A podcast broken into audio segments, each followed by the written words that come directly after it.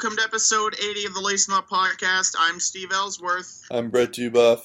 and we have ourselves a Stanley Cup champion, which means now all 30, soon to be 31 teams have a clean slate. No one's won anything, although that obviously doesn't matter to Pittsburgh because they have won something. They've won, as a matter of fact, their fifth Stanley Cup. Surprisingly, their fifth Stanley Cup away from home. They've never won it on home ice. They've always won it on the road. Uh, Sidney Crosby is apparently good. So is uh, Evgeny Malkin and all the other uh, cast of players that he has. But there was one pivotal point in Game Six where Nashville fans feel like they got robbed. We'll talk about that. Um, we'll also t- talk about some uh, interesting contract extensions that were handed out. Uh, Tyler Toffoli, Shane Gostisbehere, and Joonas Korpisalo um, all getting uh, new contract extensions with their respective clubs. We'll tell you how much uh, they signed on for, for how long, and um, if their teams are paying them too much or not. And uh, we've also got some uh, Bruins news. We've uh, got some Las Vegas news. Uh, and also, the NHL's greatest team was announced. Oh, and um, apparently, there's speculation that uh, if the Calgary Flames don't get a new rink, uh, their future's in doubt. Uh, so we'll talk about that uh, right off the bat in our rapid fire segment. Uh, but first, uh, shout outs to all the players past and present who have worn number 80 in the NHL. A short list again, we have nine guys. Kevin Weeks, of course, wore this uh, number throughout his career, as did Nik Antropov, former Maple Leaf. Uh, who can forget Ilya Bryzgalov with the Oilers in 2014 and with the Ducks in 2015? Ben Maxwell with the Habs in 2009. Steve McLaren with the Blues in 2004. Geoff Sanderson with the Sabres in 98 and 99. Chris Stewart with the Sabres in 2014 and 2015. Matt Tennyson with the Sharks in 2013, 2015, and 2016. And last but certainly not least, former Ottawa Senator Antoine Vermette. He wore that number when he won the Cup with Chicago back in 2015. So to all of them and to all the other players from all the various leagues who have worn number 80 in their careers, this podcast is for you.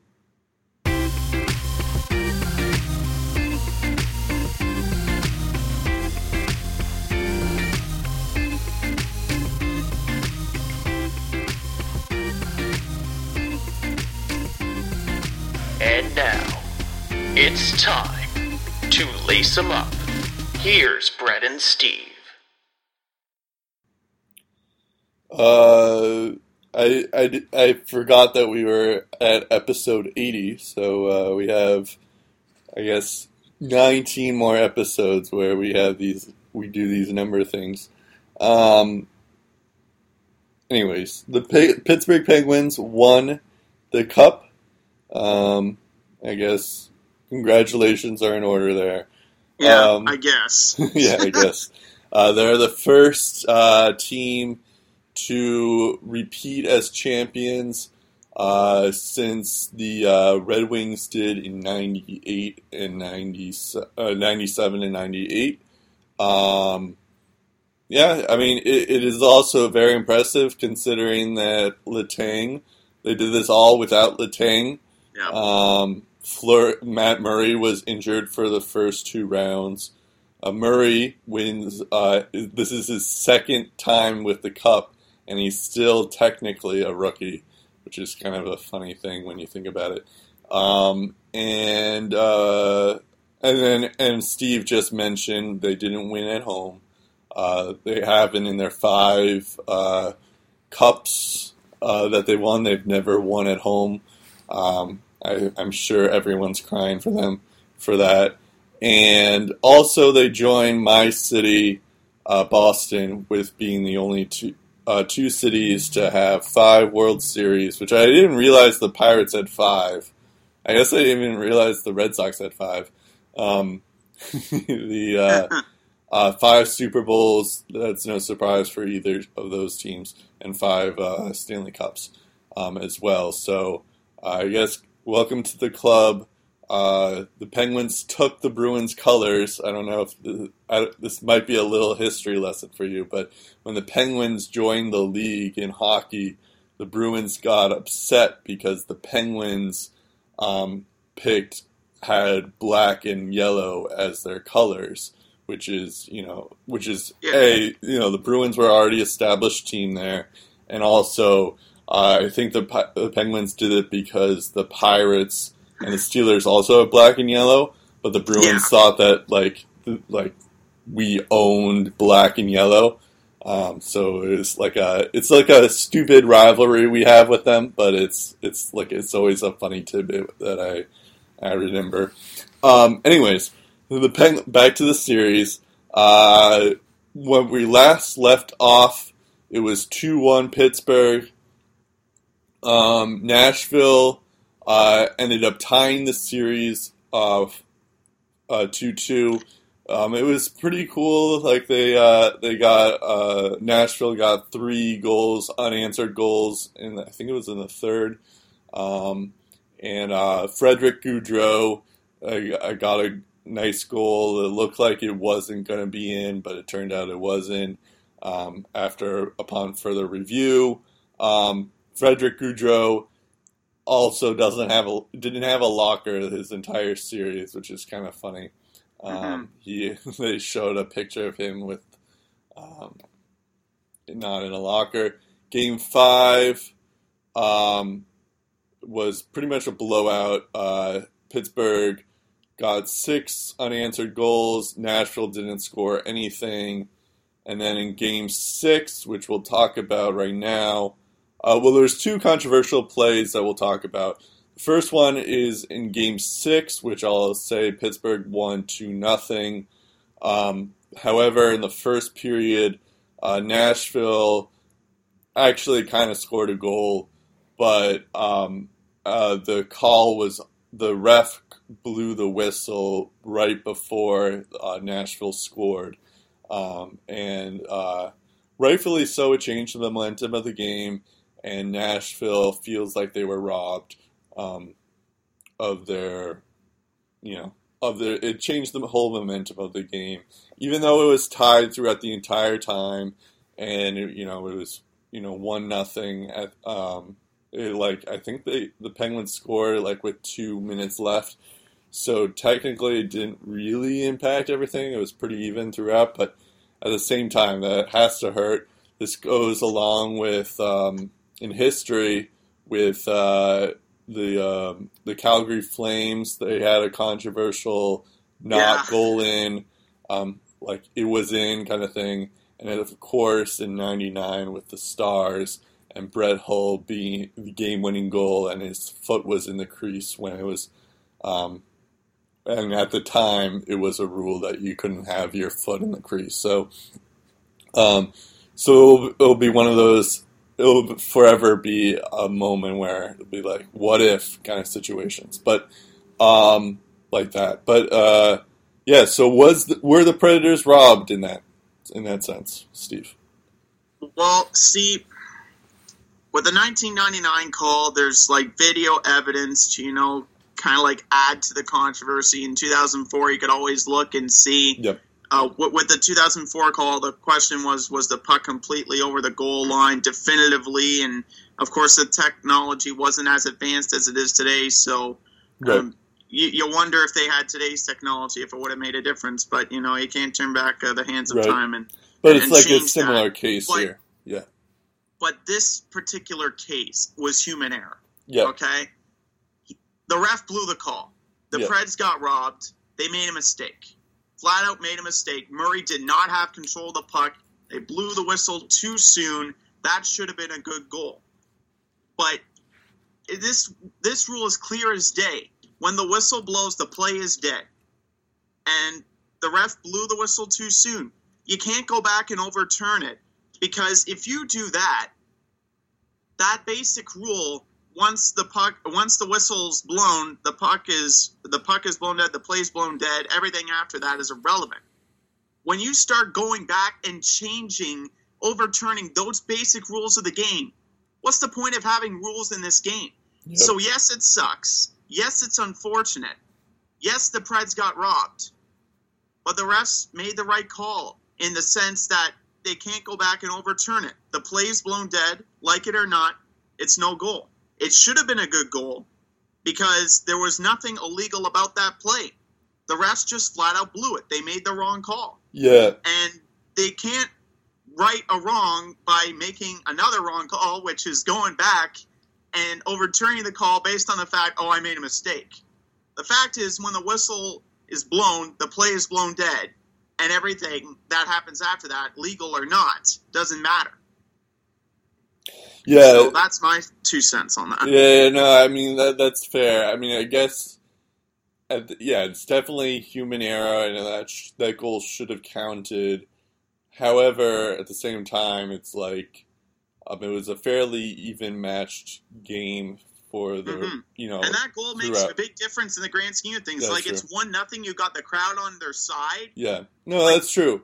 I'm just saying it's like but it was like fairly even. Like who's to say that the Penguins didn't wouldn't have scored another goal and then it would have gone into overtime and who knows what happens in overtime. So it like yeah, it would this goal I feel like yeah, Nashville was robbed, but at the same time it's like it's one of those what if situations is like okay, if that goal counted like Nashville still could have technically lost.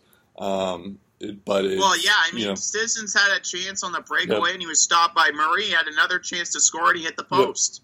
So he had several other chances after that. Right. Yeah, exactly. And it's yeah, it's it's it's tough to you know tough to see it here, but at the same time, I don't know. It's yeah, I think they were robbed, but and it's definitely unfortunate for Nashville because I feel like they uh, they should have that should have counted um, for obvious reasons, as you just mentioned. But it's also I don't know. At the same time, it it feels like um, it's like one of those. Who knows what would have happened? Because you're like talking about alternate realities of like, well, if that counted, um, how is the you know, how are these two teams going to react to that? Um, but um, yeah, I mean, not to take anything away from Pittsburgh winning, they definitely they certainly deserved it. Um, Nashville got shut out for the zero two zeros. And then we'll also talk about in game five, speaking of the refs and their mishandling of situations, uh, it was also in the first period. Uh, Crosby, um, there was like some checking thing. Crosby and Subban have been going at it for the entire series, basically.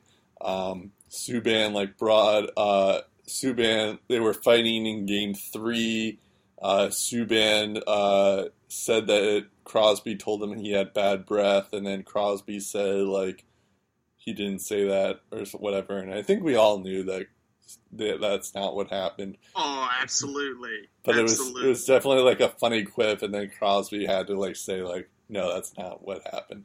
Um, and then uh, and then Subban brought in um, a, like a mouthwash to the game in Game Four. Anyways, and then in Game Five, which I thought was pretty funny, and then in Game Five, uh, Crosby uh, just pushes uh, Subban to the ice for about like a minute. What do you say? Um, and that and, was then, and then and it's just like a whack a mole with his head. yeah. you know? He just like pushes. He like hits his head. Everything. Meanwhile, the ref is staring exa- directly at them, right? And they call it a four on four when it really should have just been a minor penalty for uh, Crosby. Um, so uh, yeah, the refs screwed that up too. However, since the Penguins won six nothing, it's not like you could have said that really changed the whole dynamic of the game. But it was definitely like a terrible call to begin with. Um, so And and you gotta help Yep. but wonder at the same time though, if Nashville plays better in Pittsburgh, does this game six even matter? yeah, I would argue if they play better in Pittsburgh, they're Stanley Cup champions. Yeah. And, well, it's- and on the one hand, you know they were the better team from an offensive standpoint, shots on goal point of view. Uh, they they were the better team in this series, but yep, were they the most opportunistic? No. And the way Pitt, uh, like Pittsburgh, for crying out loud, they outscored them nine to two in the first period of this series. Yeah. So, and and in game and in game, um, I think it was game. I think it was game two where um where they chased uh, Rinne from the Nets uh, early on. Yeah, it was. when uh, they they had like a two goal, three goal, four goal lead in the first period, and then uh, and then Rinne gets pulled, and then in game five, same deal, uh, three goals and like nine or ten shots, and Rinne's out of the game. Yep. Um, regardless of how good or bad he was at home this year, everyone's going to look back on those three games in Pittsburgh and they're just going to be looking at a save percentage. They're going to be like, you know what? It could have been a different story if Pekka Rinne made a couple of timely saves here and there. Yep. Um, I, I really think Pittsburgh wins that series if it wasn't for the Jekyll and Hyde Pekka Rinne that we saw in Pittsburgh. Like, and for whatever reason, Pittsburgh just had his number in that building. and also Nashville uh, didn't have uh, Ryan Johansen too, which uh, had a big eff- Yes. turned out to have a big effect too. Um, like Filip Forsberg didn't really show up at all in the Stanley Cup Finals, and I, I have to think that. And yes, the Penguins didn't have Chris Letang, um, which is kind of the equivalent, but Nashville, like Ryan Johansen, is that like he was their best player in the first round, and the second. I mean, other than Rinne, um, and the second round too. So, um, you know, without Johansen, it, it's a different. You know, it's a different team. So, um, I'll get to the Conn Smythe in a bit. Actually, uh, I'm going to pose this question to you: Do you think Nashville will get to this position again?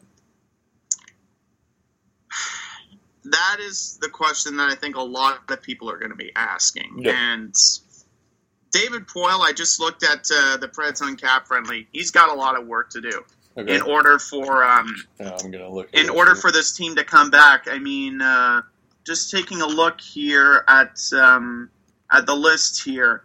If they can keep their core together, I'm putting them right up there with Chicago. I, I think they're legit. They've arrived now. Yep. They know that they can get to this point, but they have a lot of guys to bring back. They have Ryan Johansen, who is an RFA. Pontus Aberg is an RFA. Freddie Gaudreau, who didn't score a goal before this series and Right. got three goals in the Stanley Cup Finals, and all of them either tied or gave Nashville the lead. He's an RFA. Viktor Arvidsson's an RFA. Austin Watson's an RFA. Fisher's a UFA come July 1st. And then you got five other depth guys, including Vernon Fiddler, that could Yeah. either move on or retire. So I think, though, with this playoff run, these guys have incentive to stick around. Yep. So it, it all depends on how much um, money that um, it, it's, it's going to take uh, some uh, financial juggling for David Poile to get as much of this team back as he can next year. Yep. But uh, a lot of these guys have, have earned pay raises, um, especially um, Viktor Arvidsson. Like, Yeah. like just just the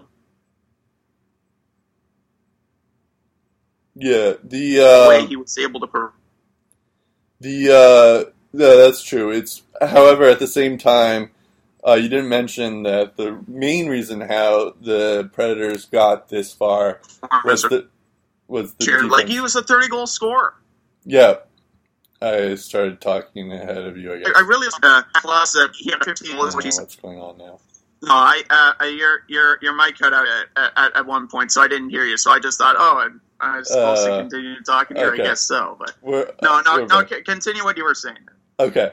Yeah, uh, I mean, yes, you're right. They do have RFAs to worry about with Ryan Johansen and Arvidsson. I, I didn't realize Johansen's 24 years old. I thought he was a little bit older than that. But, anyways, the Predators still have a pretty young team.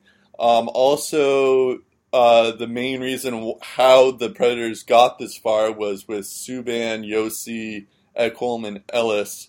And they Yes. have those guys on contract. They only really have to worry about Ryan Ellis, who has two years left, but that's not too terrible.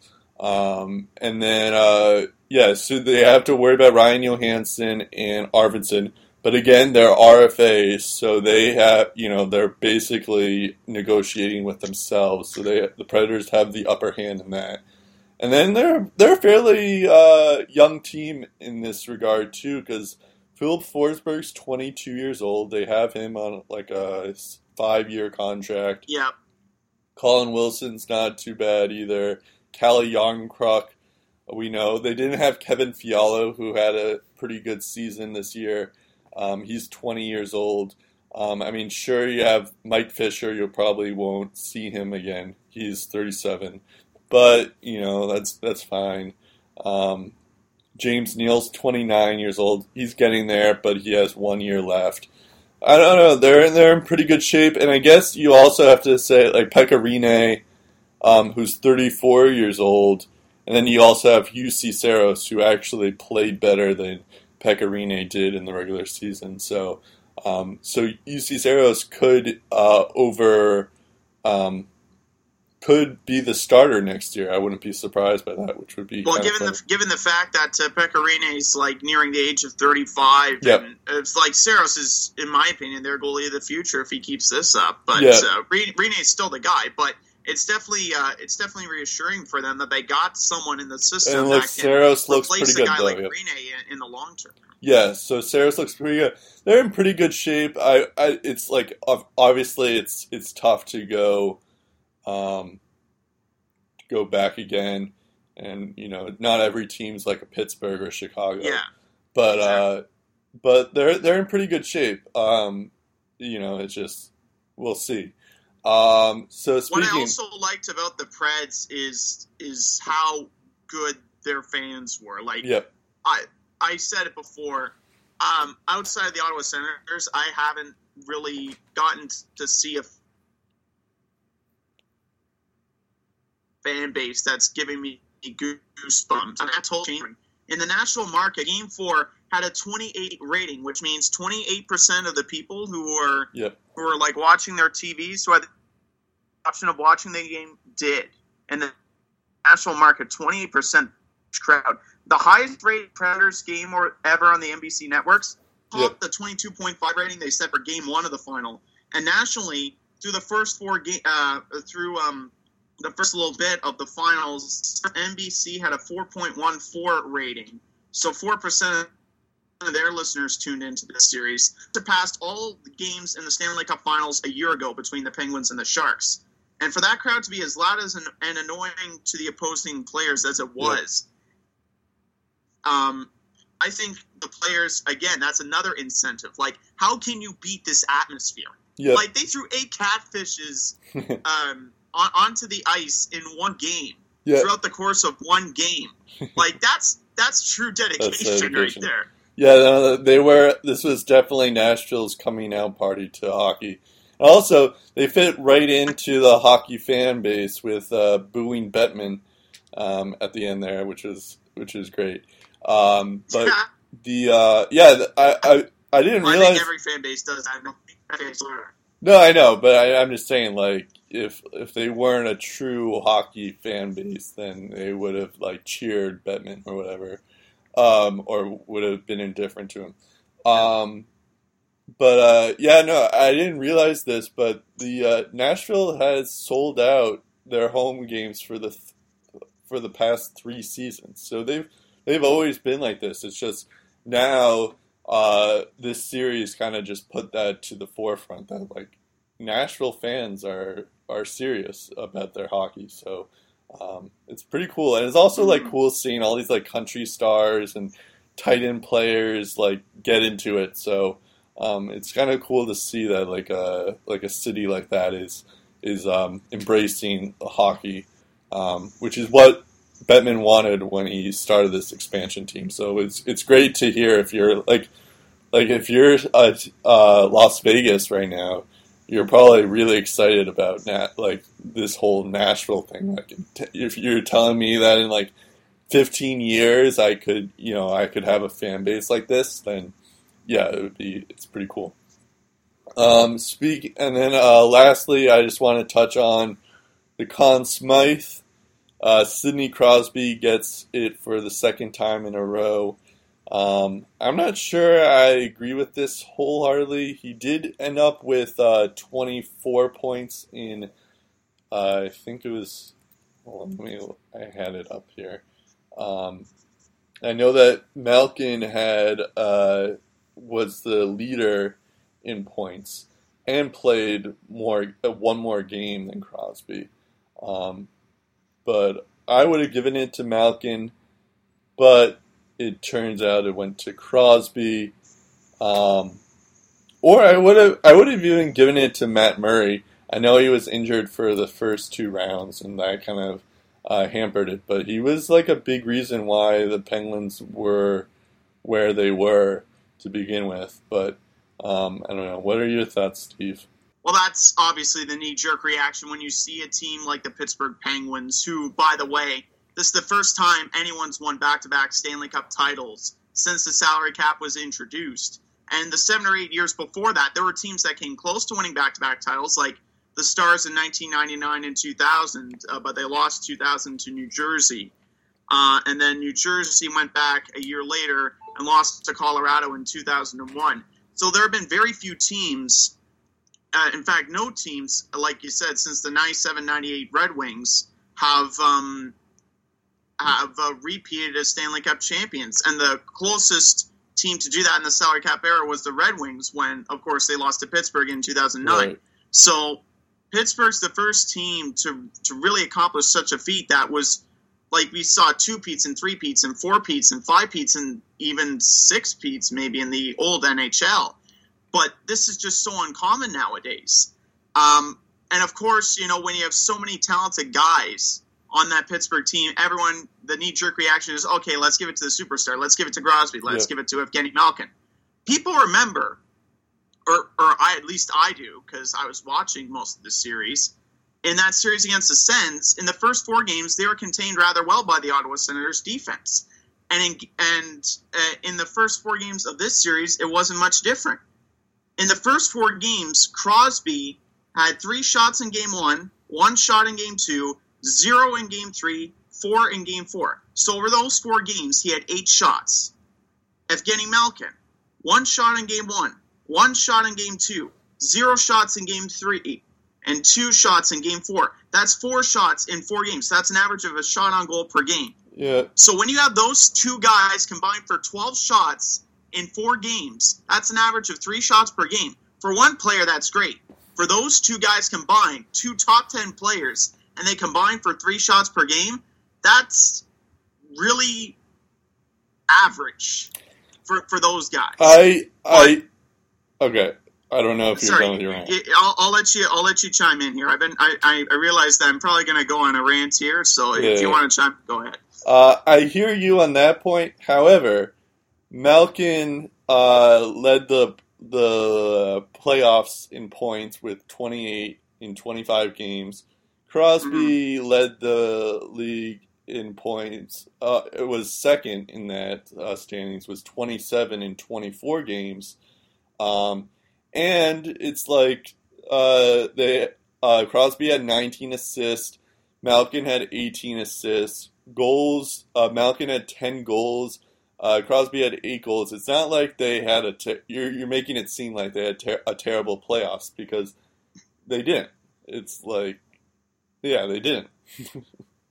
Right. But on the silver lining, and I was going to get to this, on the silver lining, when their team needed a big game for them, they delivered. Yep. In game five against the Sens, um, Sidney Crosby had a goal and an assist. Malkin had three helpers. Their power play was the perfect three for three in game five of that series against Ottawa as well.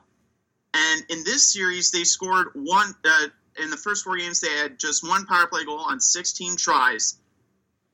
And who gets it started? Sidney Crosby. Great individual effort. Opening minute of game five, hits the crossbar or, or the post, or he hits iron anyway.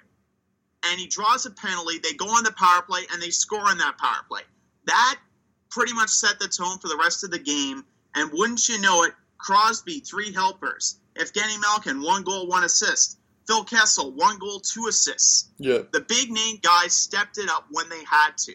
And that's why Sidney Crosby ended up winning the Conn Smythe Trophy, his second straight Conn Smythe Trophy. And I believe the last guy to do that in back-to-back years was Mario Lemieux. So he's uh, he's enjoy he's uh, joining some great company in that respect. But let's make no mistake about it. This is probably like with with this kind of deep a team like uh, Nash. Uh, getting the two teams mixed up now. This this Pittsburgh. this team gold is their primary color. Yeah. Um, the primary reason why the Penguins were as good as they were is because not only was Sidney Crosby at his best, not only was Evgeny Malkin at his best or Phil Kessel, but you had guys stepping up at key times like Chris Kunitz. Two goals in Game Seven against Ottawa. Where would they be without him? Right. Marc Andre Fleury coming in for the first two rounds and winning those two rounds. Where would they be without him? Where would they be without Matt Murray, who came in for a struggling Marc Andre Fleury in Game Three, and from then on led the Penguins to the Stanley Cup? Jake Where would Guentzel. they be without Jake Guentzel's 13 or 14 playoff goals? The- 13. eh, you name any player on this team, they did their part in some retrospect. And of course, Mike Sullivan brought all this all this talent together, got them on the same page, and they were able to bounce back. Whenever they would lose, they would bounce back usually with a win. Yep. Um, it, it was just you. You, I don't like this team because they're so privileged. They seem so spoiled. They have everything that you wish your team could be, Right. and that's what makes them so good. Is And- because they have everything to win every year. And they did it without uh, their best defenseman, Chris Letang. Right. Um, Actually, as a matter of fact, they're the first team, I believe, to ice six defensemen who did not get a single Norris Trophy vote in their career, yeah. which is incredible. Yeah, Justin Schultz was their best defenseman with 13 points in this playoffs. Ian Cole, Ron Hainsey, Olli Maatta, and I think I'm missing another one. Oh, uh, Trevor They're Daly. Um, what are the other Dumoulin. Dumoulin was also in there, I think. Um, but yeah, those guys, uh, those guys give get, should get all the credit because like we're, we were talking Daly about. Nashville this entire time, really, and their defensemen. But Pittsburgh, like, basically had an AHL roster um, in terms of defensemen. So uh, kudos to them. But yeah, I mean, you're right. It's like the Penguins had so much depth, and there were so many reasons why the Penguins were able to win this series and win the playoffs in general.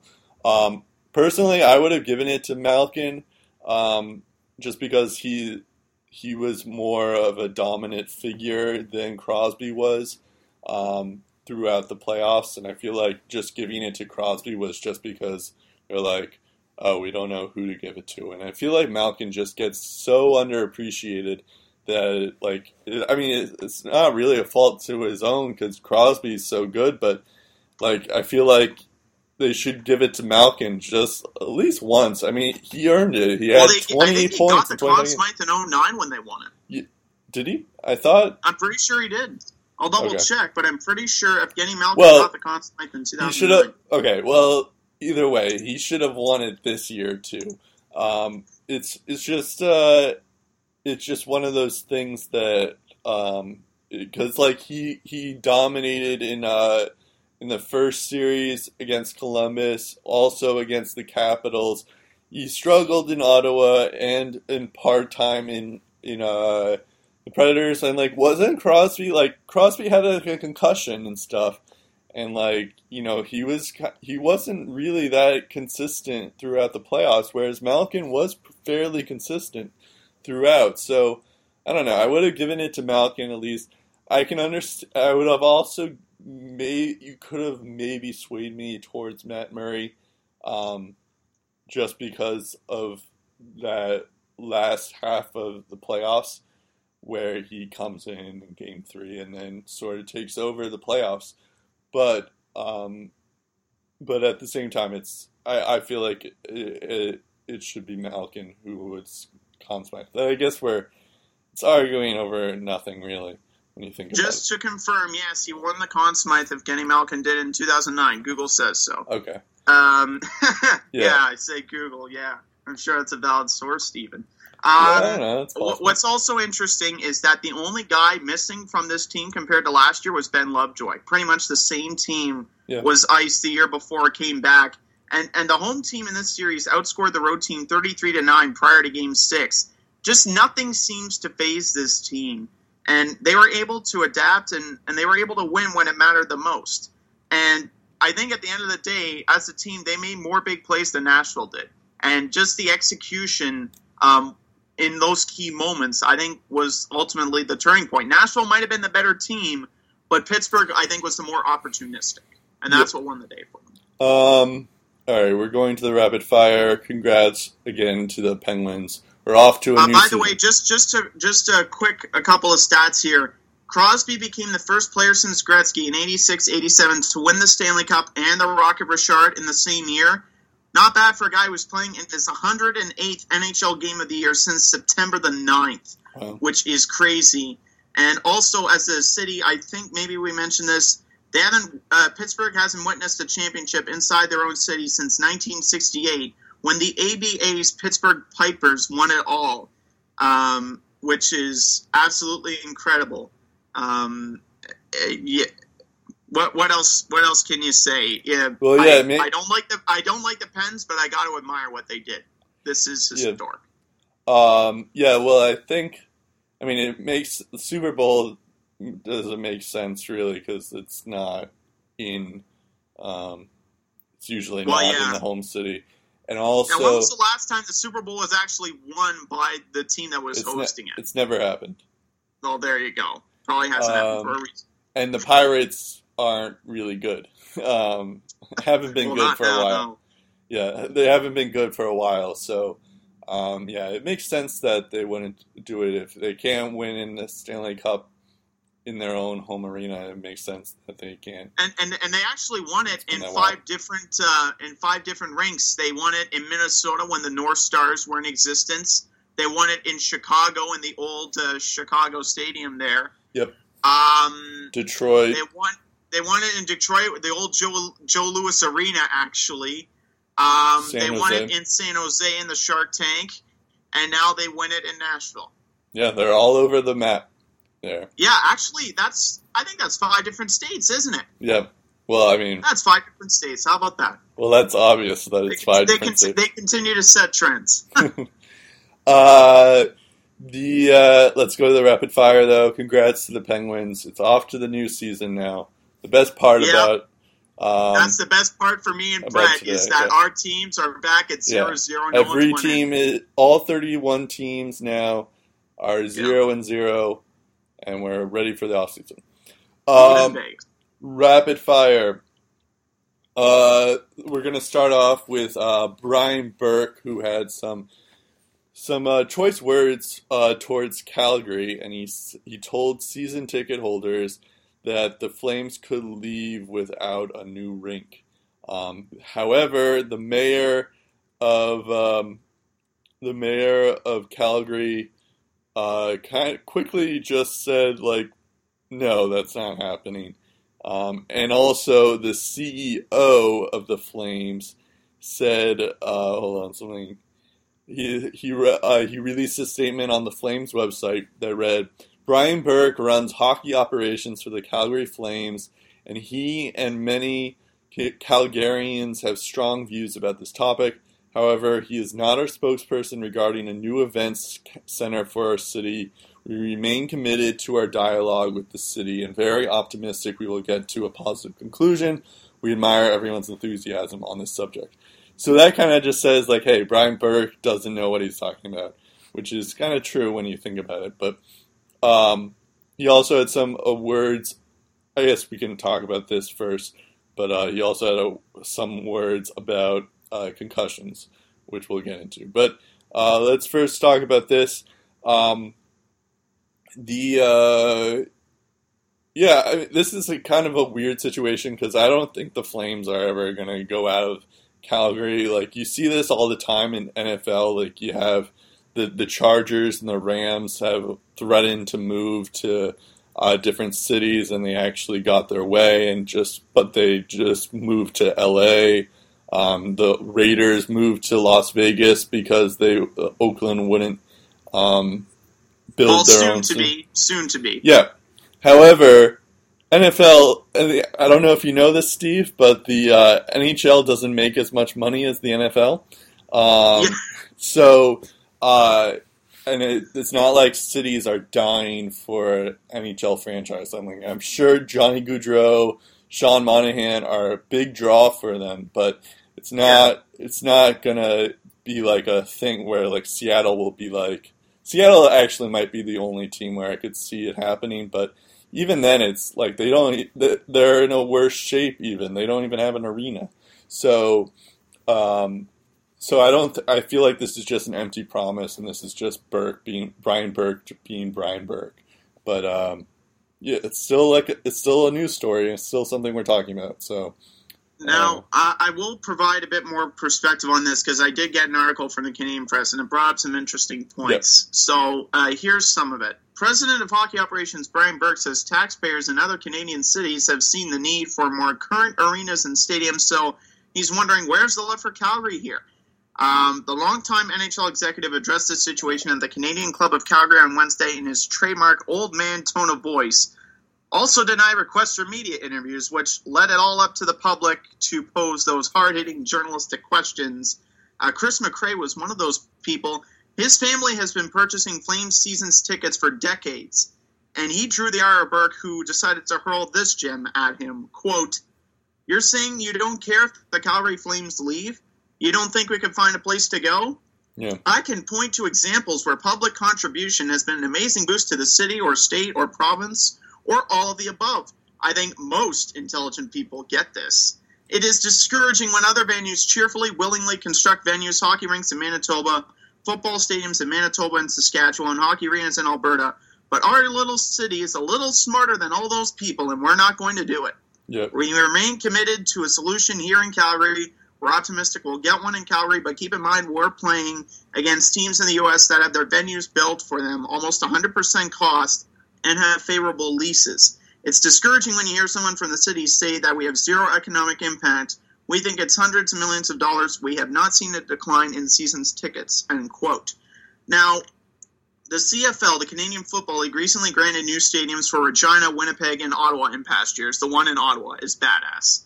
And it is a league much smaller than the NHL brand and even smaller than, uh, much smaller than the NFL brand. And the Stampeders, who are also owned by the Flames, could use a new venue as well. And uh, two years ago, the Flames organization made a pitch to Calgary City Council called Calgary Next. And both sides are still negotiating the location, who will be taking care of what payments, etc. And the Canadian press, again, reporting on that. Quote, the initial Calgary Next project proposed in 2015 included an arena, football stadium, and public field house costing $890 million. Flames ownership offered 200 million of their money and also proposed a $250 million loan to be repaid through a ticket surcharge.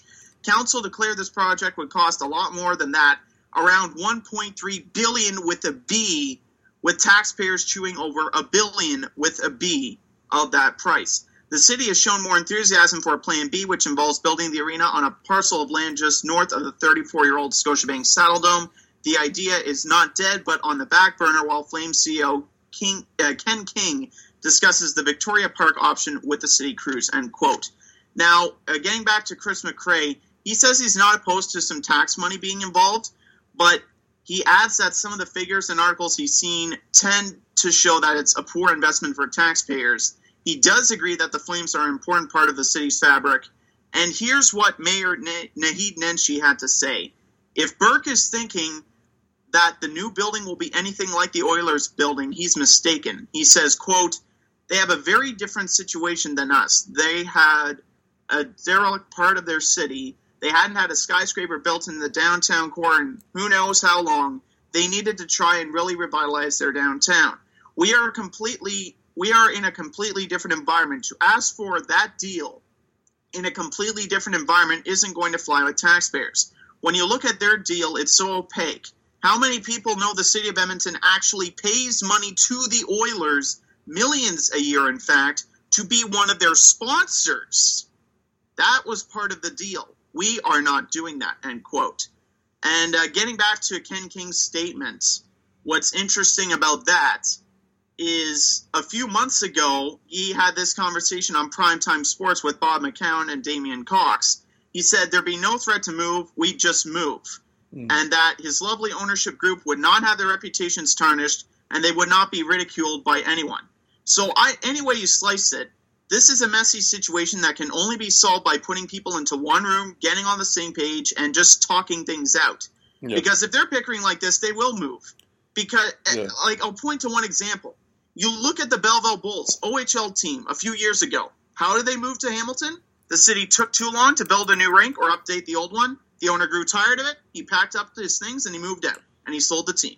However, Fortunately, now in Belleville, they're getting a hockey team back. They're going to receive actually a level that's above the OHL. But none of that would have been possible without a new venue. So, if you're asking me, do the Calgary Flames have a future without a new venue? No, they don't. But are they going to move within the next five years if they don't get it? I doubt it. I uh, I just read here that counselors say that uh, talks are going actually well despite Burke's uh, comments. So there's something like that. So I don't. I feel like uh, yeah, Burke's a loose cannon. Okay, yeah. I think we've established that. I think we have. Yeah, I I just wanted to say that it looks like uh, there. It, yeah, the counselors say talks for new arena deal going well despite Burke's threats. So. Um, so there's that. So I I don't think I think there is going to be a deal coming soon, um, and those are all g- good points you made. But um, so we'll see. It's one of those things. Um, oh, and Brian Burke. Speaking of being a loose cannon, he also said that uh, uh, if you want to, if you don't want to get a concussion, you should go swimming. You should be a swimmer instead of a hockey player, which I think is kind of a funny quote because I feel like you could probably get a concussion if you're swimming, um, but it also uh, I don't know if the NHL is too happy with his uh, his quotes on that because you have a president of the hockey operation who can who admits that hockey can cause concussions, um, and that's not going to help them with the current lawsuit that's going on around the NHL, and also with uh, what's happening with Dennis Wideman, a couple um, another lawsuit uh, involving Calgary. So. Um, I, I thought that was a that was an all time uh, hockey quote there. Um, Now, wasn't well? Didn't he have a Didn't he have a job with um with the NHL as like I don't know, like a Department of Player Safety or something like that? um, Because I I I, I kind of think that um I know uh, Brendan Shanahan, who's another president for another team, did, but let me look here. it's it's it's an interesting question because I think he. Oh yeah. After one year, president. so he could join the NHL front office as executive vice president and director of hockey, hockey operations under league commissioner Gary Bettman. That was his early career GM of the Hartford Whalers. Oh, okay. Yeah. So, um, but yeah, when, remember when uh, Steve Moore um, was sucker punched by Todd Bertuzzi? Guess who was the GM of the Vancouver Canucks? Mr. Brian Burke. Yeah. So um, I think he's an old school thinker when it comes to concussions, and uh, like you said, going back to the Dennis Wideman lawsuit, like this probably doesn't help his case or Yeah. the NHL because you have guys like this talking about like ah. You know, you know what you signed up for. If you don't like it, go be a swimmer or something. You know, Yeah, yeah. like this is a part of our game. Blah blah blah. But at the same Like, time, he, didn't actually say that's a part of the game, but with quotes like that, you you would think that's probably what he's implying, right? right, right. At the same time, it's like, I mean, he's kind of admitting it, which is true. It's like hockeys do have a, you know, do have a part in concussions. I don't know. I feel like if you're swimming though, it can cause concussions because your head is in and out of the water, and that can hurt. Yeah, but that's true. But I, I think just less- the fact that I- it's more of a risk in yeah. hockey than it is in, in yeah, swimming. no, I, I get his sentiment though for sure. Yeah. Um. Uh, never change, Burke. Never Yeah. change. Well, maybe change on this whole arena thing. But well, yeah, maybe change on this topic. Yeah, But I mean, he's little bit more- he's right on the concussion uh, front for sure. Um, Panther. I haven't seen any news stories on this other uh, than this article on Puck Daddy, but um, the Florida Panthers uh, hired their uh, new head coach Bob Boughner. Um, Boughner. Boughner. Um, uh, he was the uh, Windsor Spitfires coach. Uh, Steve was telling me beforehand. Um, and uh, this is what GM Dale Tallon said. After an exhaustive search, we are pleased to welcome Bob as the new head coach of the Panthers. He sees the game in a modern way and is eager to work with our young players. During the interview process, Bob blew us away with his preparation, his passion, knowledge, and dedication to the game. We believe that he is the right leader to get our team back to competing towards our goal of winning the Stanley Cup. Um, the interview is apparently what put him over the top. Um, Yeah, so uh, he had two straight Memorial Cups, as uh, I'm sure Steve will talk about, and eight strong seasons with the Windsor Spitfires. Um, yeah, and I, I guess the, we'll see how it goes, really. Um, Yeah, but- yeah. and, and he's certainly got the resume. But actually, president of the Spitfires the last two years, including that Memorial Cup champs uh, championship that they just won a couple of weeks ago. And prior to that, he won two uh, straight Memorial Cups with Taylor Hall, Adam Henrique, Ryan Ellis, all those guys uh, with the Spitfires. That was back in the late 2000s, early 2010s. Um, but um, he, and over the last two years, actually, he was an assistant with the San Jose Sharks, which I didn't uh, know until um, when I found out the story that he was hired. Um, let's face it, the Florida Panthers they need a long term guy behind the bench. Yep. This is the 15th head coach they've hired in their 23 year history, which is a lot of coaches. Also, the fifth different coach since 2011. So they've been used to hiring and firing. It's been a coaching carousel. Now, also, what's interesting is that Boughner was teammates with Jagr in Pittsburgh during his hockey playing days. Um, and while he's never coached an NHL team before, I don't think he would hire uh, Dale Tallon would hire this guy unless he knew he'd be a long term coach. And I really think this team needs a voice that can go beyond a few years, a voice that needs to provide a lot of success. And that's playoff success, that's deep playoff runs. That's two things Florida doesn't have at the moment. And I think what they need most importantly is rock solid team first play. Um, I think at times they steered away from that. Probably one of the main reasons why they won a division title. Another thing that Boughner was known for was his toughness as opposed to his offense. He didn't have really much of an offensive game in his career. I think he had like 72 points in his NHL career. Um, but he was no more for his toughness than his offense. And I think in order to reach the next step, you have to be mentally tough. And you look at his penalty minutes, he was mentally tough out there on the ice. And I think with a bunch of young players, that's what they need is they need mental toughness. And mental toughness is what separates good teams from great teams. And when you look at the amount of minor penalties they took, they took 304 of them, which was the sixth most in the NHL. They were somehow able to finish with a top three penalty kill this year. But you can't win games if you're too busy killing off penalties. But if you're better prepared mentally, you don't panic as much, your confidence goes up a little bit. So that's one of the many things they need to improve on, and I think Bob Boughner is the perfect guy for the job. I really think he's a great hire for this team. Yeah, I mean, I, I feel like the Pan- this was like an aberration year for the Panthers because Huberdeau gets out, um, is injured Yeah, at the beginning of the lot of year, misses right. like half the season. Barkov misses half the like a majority of the season too, and then you have Ekblad, and then once they're healthy, then Ekblad goes down. So, um, it, it, I feel like the Panthers uh, are due for a, a comeback season this year. So, um, we'll see um, how it goes. Uh, let's see here. Um, okay, uh, speculated. This is speculation here, but it is coming from Bob McKenzie, so he's a trusted source here. Um, Ilya Kovalchuk is looking for a two to three year deal in the in a six to seven million dollar range per season. Um, if you don't know, uh, Ilya Kovalchuk has one more year left in KHL, and he's been hinting at an, a return to the NHL. Um, what you'd have to do is he can't sign. Kovalchuk can't sign an NHL contract until July 1st, um, which means he also cannot be selected by Las Vegas. Um, Yeah. and also, but because Kovalchuk is on the NHL's voluntary retirement list, he can only sign with the Devils. So the only way he can play for another team is through a sign and trade with the Devils. So that way, um, they don't like other teams don't have to sign him for that ridiculous contract that he had um, with the Devils. So um, there is some good news. I don't. Uh, we were talking about this beforehand. It kind of reminds me of Alex Radulov last year, where Yeah. uh, it was risky. He had personality. You know, Radulov had personality issues, and then he decides to go to Montreal. Um, and people weren't sure what was going to happen, but it turns out he uh, he did pretty well um, in there in that point.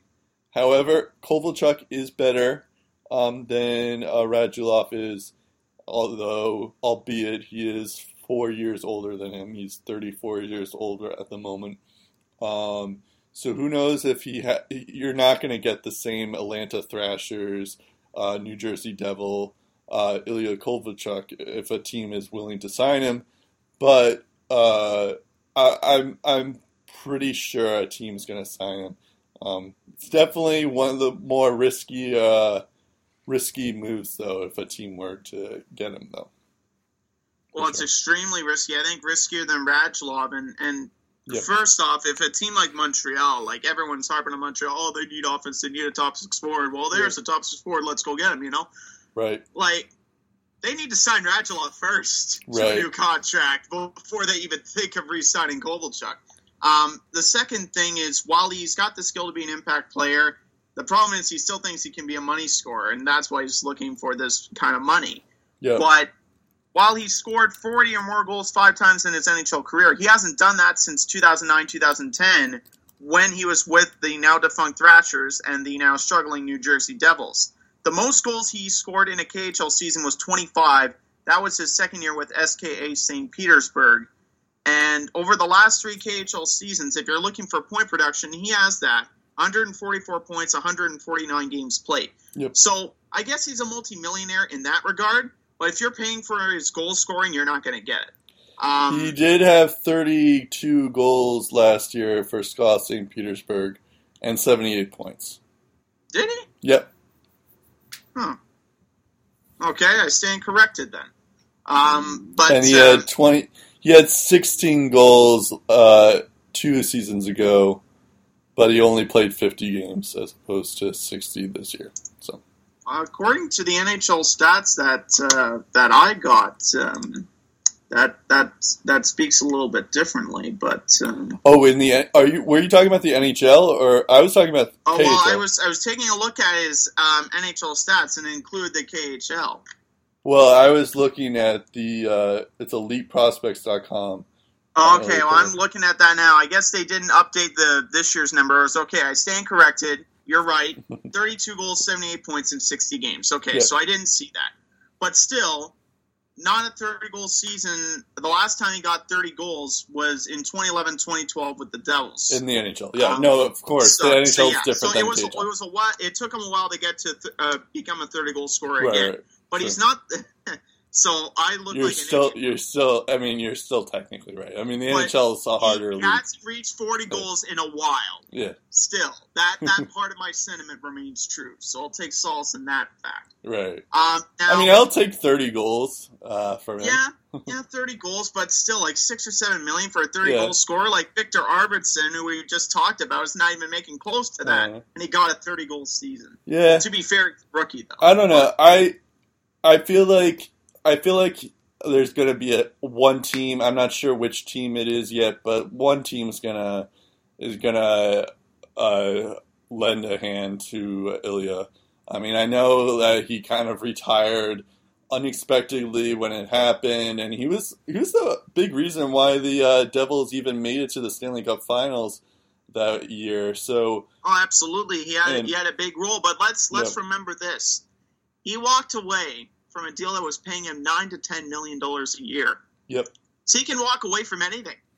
well, you That's why I'm can, but to give him over five million even. But at the same time, he he wants to come back to the NHL. Why? Like he's literally said that he wants to come back to the NHL. Why would he like?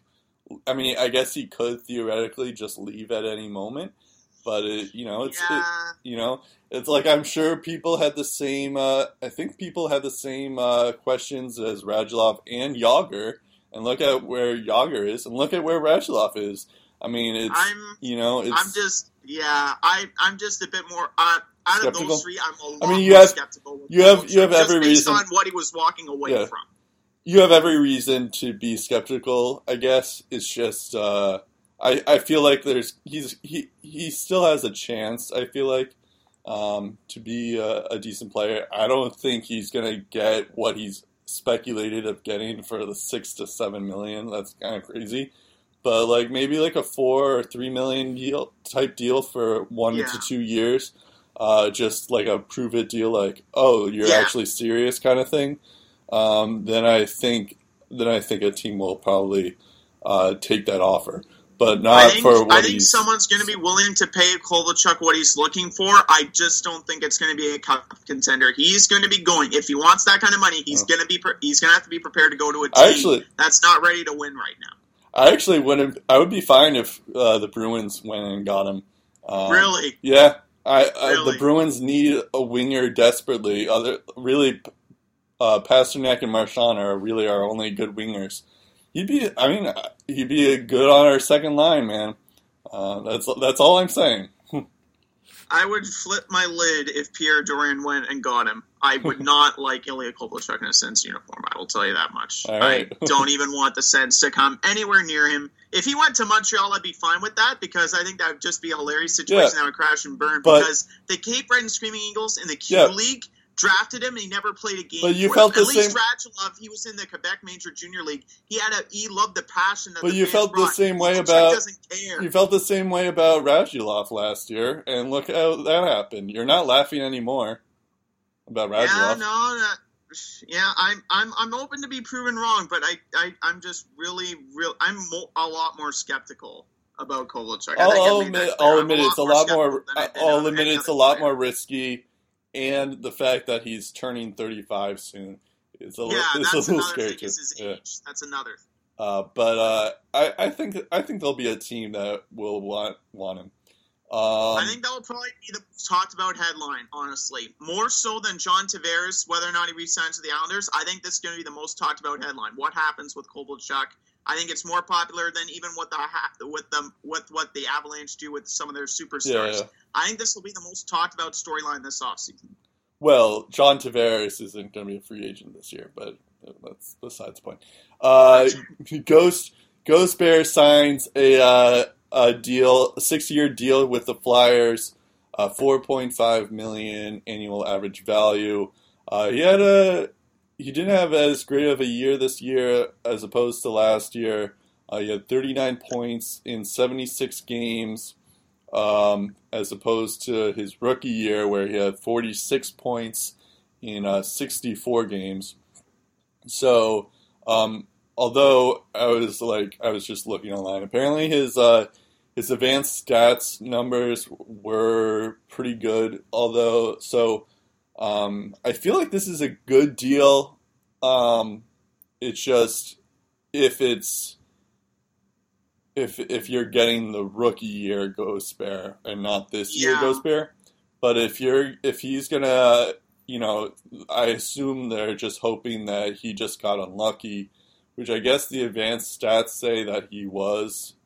Um, so I don't know. I, I, I think it's a good deal, but it's it's it's something that's remains to be seen. I could see this going the other way too. So this would be a great deal if he like had another like great season. But um, yeah, I don't know. We'll see.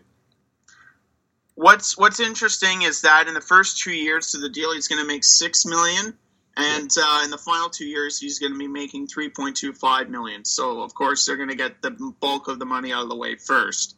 Um, just taking a look at, um, like, like I said, it's a Jekyll and Hyde case. He was a Calder Trophy finalist in 2016, um, but just seven goals in his sophomore year compared to just 17 in his rookie year. He was also a minus 21. He was also scratched on occasion, um, a healthy scratch uh, on occasion by uh, head coach Dave Hakstol. Um, Yep. there, on the plus side, though, he had one more power play point than he did last year. Um, he got 22 in his rookie year. He had 23 in his second season. Uh, Ron Hextall also confident that the young 24 year old will be able to use the bad experiences from last year, or from this year rather, as learning tools for the years ahead. Um, as to whether or not it was a good signing or a bad signing, I think it was a signing that was necessary for the Flyers to make, whether it was good or bad. Because you look at their highest paid defenseman, his name's Andrew MacDonald. At one point, he was an AHL regular. And besides Ghost Bear, they have Radko Gudas, who was top 10 in hits this year, but that's about it. And then you look at Nick Schultz and Mike Del Zotto, both are UFAs. Not sure if both are going to be back next year or if one of them is even going to be back.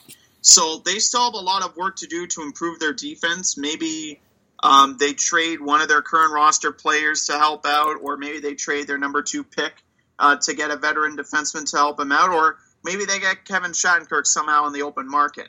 But I think at the end of the day, they needed Shayne Gostisbehere in their future plans, and now they have him locked up for six years. And I think it was a move that, whether or not it was a good move to make, I think it was one that was still necessary because if you lose Ghost Bear, then your defense looks in a lot worse shape. Yeah, I mean, it's it's one. I mean, yeah, we'll see. If it could work out for them, it could not. I think it's. I don't think Hakstol is that great of a coach, but we'll see. Um, the uh, Tyler Toffoli gets signed uh, three years uh, to the Kings, four point six annual average value. Uh, he had a definite. If, you thought Ghost Bears uh, had an off year, uh, Toffoli had an even worse year. Uh, 34 points in 63 games last year, um, as a year as opposed to last uh, two years ago where he had 58 points in 82 games. So um, I don't know. I feel like it's uh, it's a good term. It's it's not it's not a terrible contract for what he is, but uh, um, I don't know. He could be doing better, I guess. Um, now on Cap Friendly, it, it, lists him as a left wing, right wing mix. On NHL.com, it actually lists him as a center. So his yep. versatile ability to play both various positions up front makes him pretty valuable. And yeah, his 16 goals in 63 games were a career low since his first full NHL season. But in the two years prior to this year, he got over 20 goals and averaged close to 50 points. And that included a career high 31 goals and 58 points in a full 82 games last year. Um, I like the term because it's not like they're paying him almost $5 million over the next six years. It's only for the next three. But there's going to be debate as to whether or not he should be getting paid 5 million a year, especially considering his off year. Um, on the one hand, I'm a bit hesitant, but on the other hand, I look back and think about the kind of money they gave to Tanner Pearson a few months ago. Right. I mean, this guy had better numbers than Toffoli this year 24 goals and 44 points in 80 games. He got a four-year deal with thir- with uh, worth uh, 3.75 million bucks a year. His best year prior to that breakout year was about as good as Toffoli's worst campaign in a full NHL season. So I'm if I'm not paying the right price, I might as well give him enough to keep him around. Yep. And Tyler Toffoli's definitely worth keeping around. You also have to consider the Kings and the amount of prospects that they have. Like, are there any prospects on my radar at least that are going to jump in and steal roster spot? Um, right now, I'm saying no. I also look at their cap space; they have just under six million dollars to work with. So, on the one hand, again, I'm not crazy about this deal. But again, it was a necessary move that they had to make. Um, I can only hope that he's going to have a good season. It's tough to tell with the front office changes, but either way, he's a regular on this team, and he's going to be given chances to prove that he's worth all that money. Yep. Now, here's another thing that the Kings need to worry about: find the weakest link. You got to find him, and then you got to trade him. In my honest opinion, and it's going to be easier said than done, that weak link is either Dustin Brown, who's making close to six million a year and is not even close to the guy he once was, or Marian Gaborik, who's making almost the same as Toffoli but can't stay healthy and is aging fast. They can't make their team better unless they make a deal and trade one of those two guys or both. Yeah, it's one of those deals where we'll have to see. I mean, I think that you can say that about everything, but um, yeah, yeah. I mean, it's a good deal for if it's like for what he is. So um, I can see it working out for him. It's not like too crazy in terms of years or money wise. So um, I'm more concerned out. about the money than the term. I like the term. Three years is a good number. Yeah, yeah. But I don't like. I don't even think four point uh, nine million is that, or four point six million annual average value is not that bad either. So I don't know. Mm. Um, Columbus uh, re-signs Joonas Korpisalo for two years with a 0.9 million annual average value, or 1.8 million for two years, I should say. Um, and uh, so yeah, he he, he had. Uh, I'm looking here. He had, in 14 games in the NHL um, this year, he had a 2.88 GAA and a 905 save percentage. He had a decent AHL career uh, season two with um, slightly better, I guess. Uh, 16 games played, 2.69 uh, and uh, nine .07 save percentage, but it's like it's just a cheap contract anyway, so I don't think it really matters. And he's a backup; he'll be a known backup anyway. So, um, but yeah, they have that deal in place for him there. I think it's a pretty wise deal. Um, Yep. uh, he only earning seven hundred thousand in his first year, one point one million in the second year. Um, this year, he only went seven five and one in fourteen games. Not anything for a goalie to write home about, but here's why the signing was a smart investment. When Officer Sergei Bobrovsky was injured a season ago, this guy played the bulk of the games during his absence, and I've mentioned this before. He posted a record of 16 11 and 4, 2.60 GAA, 920 save percentage. And he did not record a shutout during that stretch, was impressed, which is even more impressive. He played in 31 games that year. Only played in 14 this year, which basically means his playing time this year was cut in half. And like any player, I think his play is going to benefit on the condition he gets more ice time. And I think the reason why he didn't is because they leaned on Sergei Bobrovsky so much during the season, and I think that hurt them in the playoffs because they didn't know who to trust in the Plan B spot.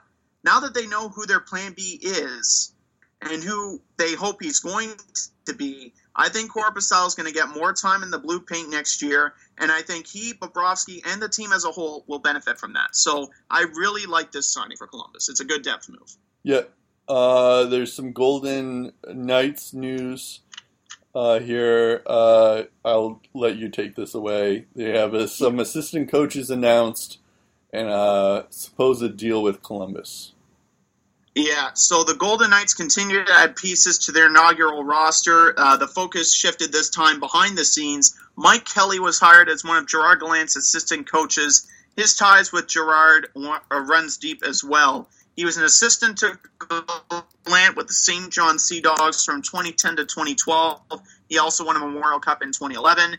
He held the same assistant coaching role with the Florida Panthers from 2014 to 2016, who Gallant coached. And in the days that followed, Ryan Craig was added to the mix. He is a former NHL athlete taken by the Tampa Bay Lightning in the eighth round of the 2002 draft. Played in 198 career games over eight seasons with Tampa, Pittsburgh, and Columbus, recording 64 points and 148 penalty eight minutes during that stretch. Last year, he was the captain of the Lake Erie Monsters. He led them to a Calder Cup title, so his wealth of knowledge will also be very critical to the short term and long term success of the Vegas Golden Knights. Uh, talking about player news, I uh, got this report from NBC Sports. Uh, and Columbus, it looks like they might have found a way to avoid the contract headache that is Scott Hartnell. Uh, they say, according to the Columbus Dispatch, the Blue Jackets might have a deal in place. This is merely speculation. They might have a deal in place to send a prospect and or a draft pick to Vegas on the condition they take player A, ooh, mysterious, instead of player B, ooh, mysterious. To make the deal cooperate with NHL guidelines, Vegas would provide future considerations. Uh, Hartnell, we're talking about a guy who was a playoff scratch with the Jackets, just completed year four of a six-year deal that's slated to pay him 4.75 million bucks a year. Also has a no movement clause, which protects him from the expansion draft, which means um, that uh, that would leave one of their young players exposed. Uh, also, they have until today to ask Hartnell to waive his no trade clause. Uh, today being Monday. Uh, now, the three guys that would probably be exposed in all likelihood um, are Matt Calvert, uh, Josh Anderson, and William Karlsson. They would all be left for the taking if uh, they can't get Scott Hartnell to waive his no trade. Um, so teams have until Friday. This is perfect, and this um, might as well make this perfectly clear. They have until this Friday, all 30 teams, to send their list of protected guys for the upcoming expansion draft, which falls on awards night, June 21st. So um, this is interesting considering we don't know who player A is, but if I had to take a guess, Josh Anderson had probably the most upside this year. So that's probably the guy they're just like, okay, we'll give you a uh, prospect and or a draft uh, and or a draft pick if you don't take this guy. Right. So my guess is they're talking about Josh Anderson. This is merely speculating. This is just my guess. This is not anything they said. But I really think that um, if they can't get Scott Hartnell to waive this no trade clause, it's a smart move for Columbus. And once again, another smart move for the Vegas Golden Knights Uh, because they're getting stuff for free. I actually, so there, I have two news stories on uh, Vegas Golden Knights. Uh, Oh, one, uh, that it just in, so I don't expect you to know this yet. So, uh, of course, it breaks during our show. yeah, yeah. So, uh, Fre- Elliotte, this is more speculation, but this is coming from Elliotte Friedman. Um, he said this on it. source, yeah.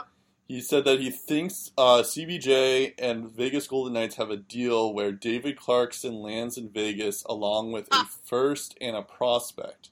Which I don't understand why the Blue Jackets would do that because I don't know. It's not like Clarkson, Clarkson would need it, but um, there there is that. And also, uh, uh, according to a source that's close to this situation, it's confirmed that Marc Andre Fleury has waived his uh, no movement clause for the uh, expansion draft. So, um, I mean, I think that was expected to begin with, but uh, Fleury is officially available. Um, could be traded soon too. So, uh, but yeah, there's that news What too. what a what a pure class pro Marc Andre Fleury is. Like I Yeah. I that he's the one guy that I don't mind. Yeah, he didn't even have to- Like I, I love Marc Andre. He could have screwed the Penguins over completely and just like he's like, oh, Matt Murray wins two straight Stanley Cups. No, no big Still deal. technically a rookie. You're going know? to you're going to uh, Golden Knights. He even gave him rookie. the cup. He Yeah. even gave him a cup after he hoisted it. What a Yeah. guy! Um, and and uh, uh, regarding the David Clarkson news, like I think I think uh, we've got Arizona Coyotes 2.0 on our hands. Taking players people don't want. yeah. Uh, I mean, I don't know how much truth there is to this, but it is like a crazy thing. I don't know why the. I guess it makes sense for the Blue Jackets, but I don't know why the Golden Knights would do this at all. Uh, just because they happen to have cap room, it's like it doesn't make sense really. They've got the best opportunity. And that's They it. haven't had this. No, no expansion teams had this great opportunity, and now they're taking on bad contracts. And Yeah, of course, yeah. we have we don't know if they're going to take on this, but if they True, do, it's just like To be fair, this is all a great opportunity to Yeah. have a playoff team here. Right, right. To be fair, this is all like a. This is all a. Uh, I mean, I guess it makes sense for the Blue Jackets because then they have it makes it better for their protection list. But at the same time, you're giving it. You know, it's like I don't know. I don't know why the Knights would even do this, but we'll see. Maybe they have a deal in place. So um, it's Now, also not official. Have a no movement clause? What? Is that why? I think so. Hold on. Yeah, let, let me check uh, Vegas expansion on Cap Friendly. That's usually that's you. I, I I guess I do a lot of re- more research on the fly than I think. Um, let's see here. Uh, Yeah, I'm looking to. Columbus. Let's see. looks. Yeah, Dubinsky, Foligno, Hartnell, they all have no movement clauses. I don't see David Clarkson on Oh, here. Oh, Clarkson actually. doesn't. Oh, okay. May- Maybe that's because I think you have to have like um. Oh no, it does have no. Clarkson does have a no movement clause. Oh, does he? Yeah, Is it? he has a no trade, a modified no trade clause, and also okay, no the no movement clause. clause applies to Brandon Dubinsky, Nick Foligno, and Scott Hartnell. But I don't see one with David Clarkson. I'm looking here that he has a no movement clause, but maybe I don't know. Maybe maybe he does. I don't know. Maybe he doesn't. I don't Well, know. he could have a no movement clause, but um, But not like the ah, other ones. It, it says he does, but it's waived, injury exempt, or something like that. Uh, oh, so I because guess he's it doesn't apply. I guess this is just Columbus's way of just dumping out a bad contract they don't want anymore. I see. I see. Um. Okay. Never mind then. Uh, let's go to the Calder. I, I, either way, it's it's it's it's it's it's startling to me that um, that Vegas would would be willing to take this on if, if they do, in fact. yeah, Uh, I mean, yeah. Again, this is all speculation. We could it be, is all speculation, but it, I just could I all just be, it- like, totally wrong. we could be totally wrong by this at the end of this. No, it's it's noteworthy. It's coming from Elliotte. Friedman. We we uh, We we, think him. his info is valid, so we're just Yeah. passing along to you. Uh, Calder, Okay, moving along. Calder Cup, uh, Grand Rapids, which is the Red Wings affiliate, um, is ahead of Syracuse Crunch, which is the Tampa Bay uh, affiliate three uh, series is three two. Uh, game six is on Tuesday. Um, letting you know, and uh, Yeah, it's, um, it's Steve Lunsford. first, five goal first period by Syracuse in Game Five. Um, uh, Grand Rapids had a chance to close it out in Game Five. They couldn't get it done. Oddly enough, here's an interesting stat that makes me so happy. The about playoff leading scorer has 27 points. His name is Cory Conacher, who the Sens traded in the Ben Bishop deal. It's looking better every day. If it makes you feel better, Bishop's no longer in the, on the yeah, Lightning, so he's no longer at Tampa either. so um, so have and we and we and and one of the guys that we got back, I believe, was Tobias Lindberg, who we shipped to Toronto for Phaneuf. So I guess it wasn't a total loss. Yep. Um, Oilers, uh, the 84 and 85 team, I think it was, uh, had the Yes. greatest team ever. I was actually looking here. Didn't they have like 80 points or something like that? It was in the regular season. No, I think they had a lot more than uh, 80 points. They actually um, got 401 goals and 49 wins in 80 regular season games. Um, Only lost three times in the playoffs. Too. Oh, oh, okay. I'm thinking the the other there was another team. Uh, the Penguin, one of the Penguins teams was in the list, and they had like they barely made the playoffs that year. They ended up winning the the cup, but like, and they also had Jagr, Lemieux, um, Ron Francis, Paul Coffey, and those guys, but they had like they made they barely made the playoffs. I remember that, but uh, okay, Kind of all of the LA Kings in 2012, yeah. yeah. Um, just just taking a look at uh, in more detail. Um, this was their second of four Stanley Cups in a span of five years.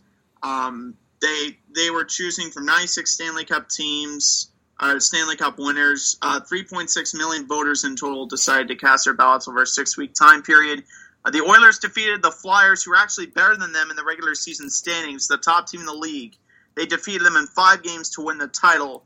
Uh, you had Gretzky on that team. You had Mark Messier on that team. You had Jari Kurri, Paul Coffey, and Grant Fuhr. All those guys are in the Hockey Hall of Fame. And here's the shocking. Here's some shocking stats for you. Wayne Gretzky scored 208 points in 84-85, third highest of his career. 208 points. It was only the third highest. Uh, his 135 assists, though, that set an NHL record for most assists in one year, a record that, not surprisingly, still stands to this day. Kurri and Coffey surpassed 120 points as well, uh, and no one has been able to equal or surpass Kurri's 19 playoff goals in 84-85. Not even that Jake Guentzel guy in Pittsburgh. Yep. And uh, also in the playoffs, the great one set records for assists 30 and points 47 in a playoff campaign. And he also equaled the modern record shared by Beliveau in 1956 and Mike Bossy in 82. For most goals in the Stanley Cup Finals, he got seven goals in five games. Um, when asked about their success, Gretzky described it this way: "Quote: epic we had a love for the game. All of us loved being at the rink. We loved playing and we loved practicing. I think from Messier to Anderson to Coffey to Lowe to Jari Kurri, we showed up for practice and we practiced hard. And he also gave credit to two individuals who played a key role in their success. Barry Fraser was one of the scouts who was responsible for putting this team together, especially when he drafted a goalie like Grant Fuhr, eighth overall in the first round of the NHL draft. And Grant Fuhr was the other guy that he mentioned. Uh, he, of course, backstopped the Oilers to the title that year. And he was the kind of guy that didn't care if his team won one nothing or six five or eight to seven. He just wanted to win. Never pointed the finger at anybody. And Gretzky just said it was teams like Grant. It was team players like Grant Fuhr who made this team so great, and everyone did their part. Everyone had their role in uh, how well this team did, uh, how well this team fared in, in the standings, in the playoffs, and just an all-around great team. And the interesting part of Grant Fuhr is, in his final years of his NHL career, he actually posted some of the best goals against averages of his career. In his early seasons, when it was so run and gun offense, he had had goals against averages of like three. But his goals against average and later in his career was hovering around 2.5 with St. Louis. Yeah. And that's because St. Louis was a defensive minded team. The Oilers were not. Right. So um, that's that's partly why Grant Fuhr, when you look at his numbers, you're just like, eh, he wasn't great. Well, um, when when the moments mattered, he made the timely saves, and um, that's that's why he became a money goalie, and that's why he won so many Stanley Cups with the Oilers because he had a great offensive-minded team in front of him, uh, and um, that's ultimately why this team was the best of the best. Yeah, uh, they they were a pretty good team. I mean, they had Messier and Gretzky. What more could you ask for? Yeah, exactly. In uh, the prime of their careers, probably, yeah. or not even close to that. Yep. Uh, we're now off to the Bruins Sens uh, segment. There is no Sens news here, so it's only really uh, speculation here on the Bruins part. I guess it's it's actually kind of confirmed too, but uh, so Jonas the speaking of the expansion draft, the Minnesota Wild um, have some moves to make where they can only keep a couple of wild uh, players.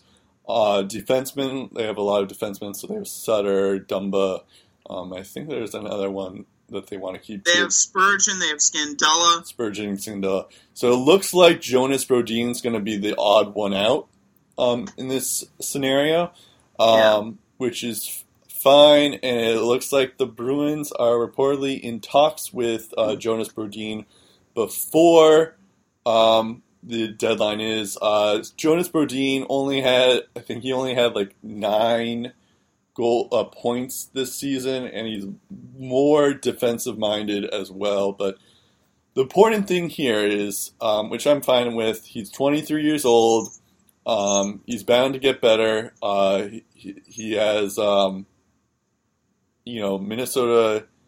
Um, but uh, here's the thing. So Zdeno Chara He's a left-handed defenseman.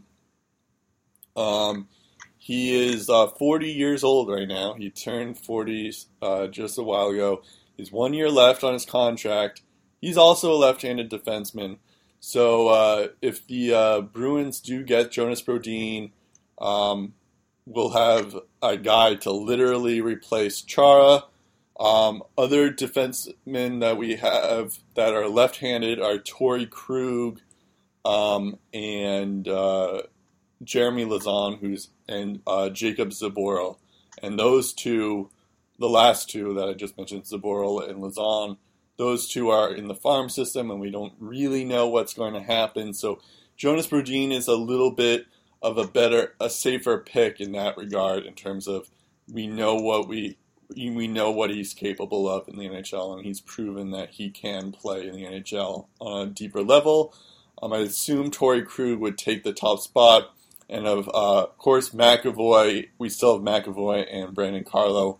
But those guys are both right handed defensemen. So they can't, they'll probably uh, literally replace Chara, but just considering they're right handed defenseman and Chara is a left handed defenseman, it just makes sense logistically to get another left handed defenseman. So um, I'm for it. Um, supposedly, supposedly uh, the Bruins are interested in trading their first round pick and I think a player um, for to the Wild, but um, um, it could happen as soon as this week. So uh, uh, stay tuned to that uh, because you know the draft is coming soon. But um, yeah, I I'd be more I'd I'd if I was going to trade the first round pick. I'd honestly want a winger instead, but um, at the same time, like you know, Jonas Brodin is worth a first round pick, so um, I, would be okay if the, if the Bruins made this deal. I wouldn't be um, ecstatic, but I wouldn't be like pressed either. So. Um, What's also interesting is that Minnesota doesn't have a pick in the first two rounds this year, yeah, which that, is probably that's, a, that's another incentive for Minnesota as well. So yeah. Yeah. Um, now, uh, uh, it's been known that Sweeney wants a puck moving defenseman who can play top four minutes. Brodin's right. that guy. Um, and he's got term to his deal next four years. He's making over four million. The Wild also need to sign re-sign Mikael Granlund and Nino Niederreiter to new contracts, right. and they only have a certain amount of cap space to do that. And of course, we mentioned all the defensemen and how they're and how he's the odd man out. He got a career high 25 points this year, Yep. But he was averaging just under 20 minutes of ice time. That's a career low for him, believe it or not. So if Boston doesn't get him, Vegas is probably going to select him. I think they'd yeah. be wise to take Jonas Brodin. Yeah. Um, And we mentioned that uh, Minnie doesn't have a draft pick in the first two rounds. Um, you look at Krug and Chara and McAvoy as the Bruins' top three. I think Brodin's the perfect guy to solidify that top Yeah. four. Um, And we also have Zboril. so again, it, it all depends on who Minnesota Yeah. wants in return. But I think the Yeah. Bruins they're wise to go after Jonas Brodin. I really do. yeah, yeah. Uh, and we also have uh, Lauzon and Zboril in our uh, system too. Um, Right, only- but they're not ready now defensemen like right, Brodin. they're not. They're not, and they'll probably. And when they come up, they'll probably be third pair, anyways. But um, those guys are also in our system too. I just wanted to mention that. Uh, but Yeah. uh, it is. It is certainly exciting. It's it's definitely better than it was two years ago, where like that was like our big big discussion is where can we find these defensemen, and all of a sudden, just thanks to Sweeney, we drafted well, and um, now we have a like a influx of defensemen. So um, it should be exciting uh, to see for the coming months, not just for my team, but for every team here. So um, speaking of which, uh, we're so th- th- we're going to do the same thing as we did last year in the off season.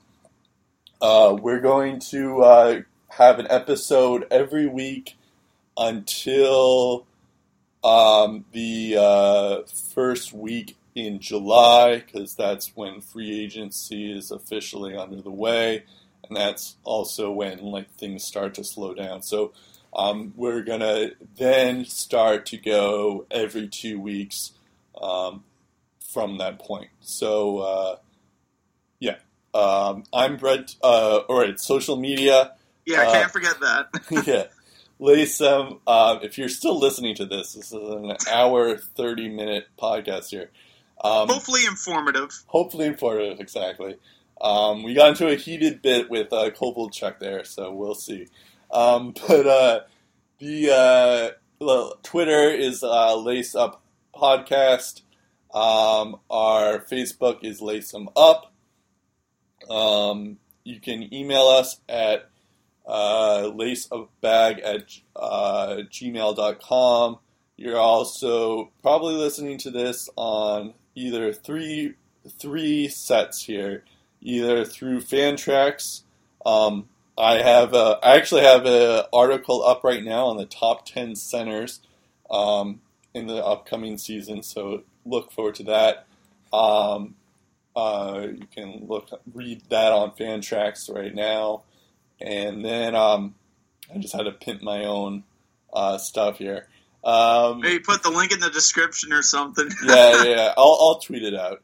Um, I mean, and Steve, uh, Steve also uh, posts stuff on his radio show when he talks about hockey. So there's that too. Yeah. Um, and then we have uh, your. Uh, you might be listening to this on SoundCloud.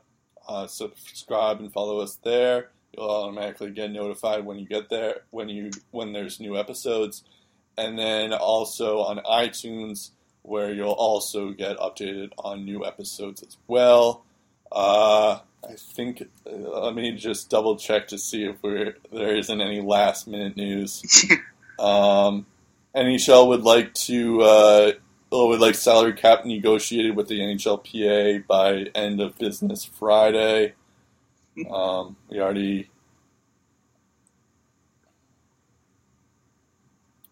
Yeah, we only we already uh, announced Marc Andre Fleury. Um, Yep. Okay, I'm I'm Brett Duboff. I'm Steve Ellsworth. Off-season news galore, starting with episode 81 of the Lace 'em Up podcast.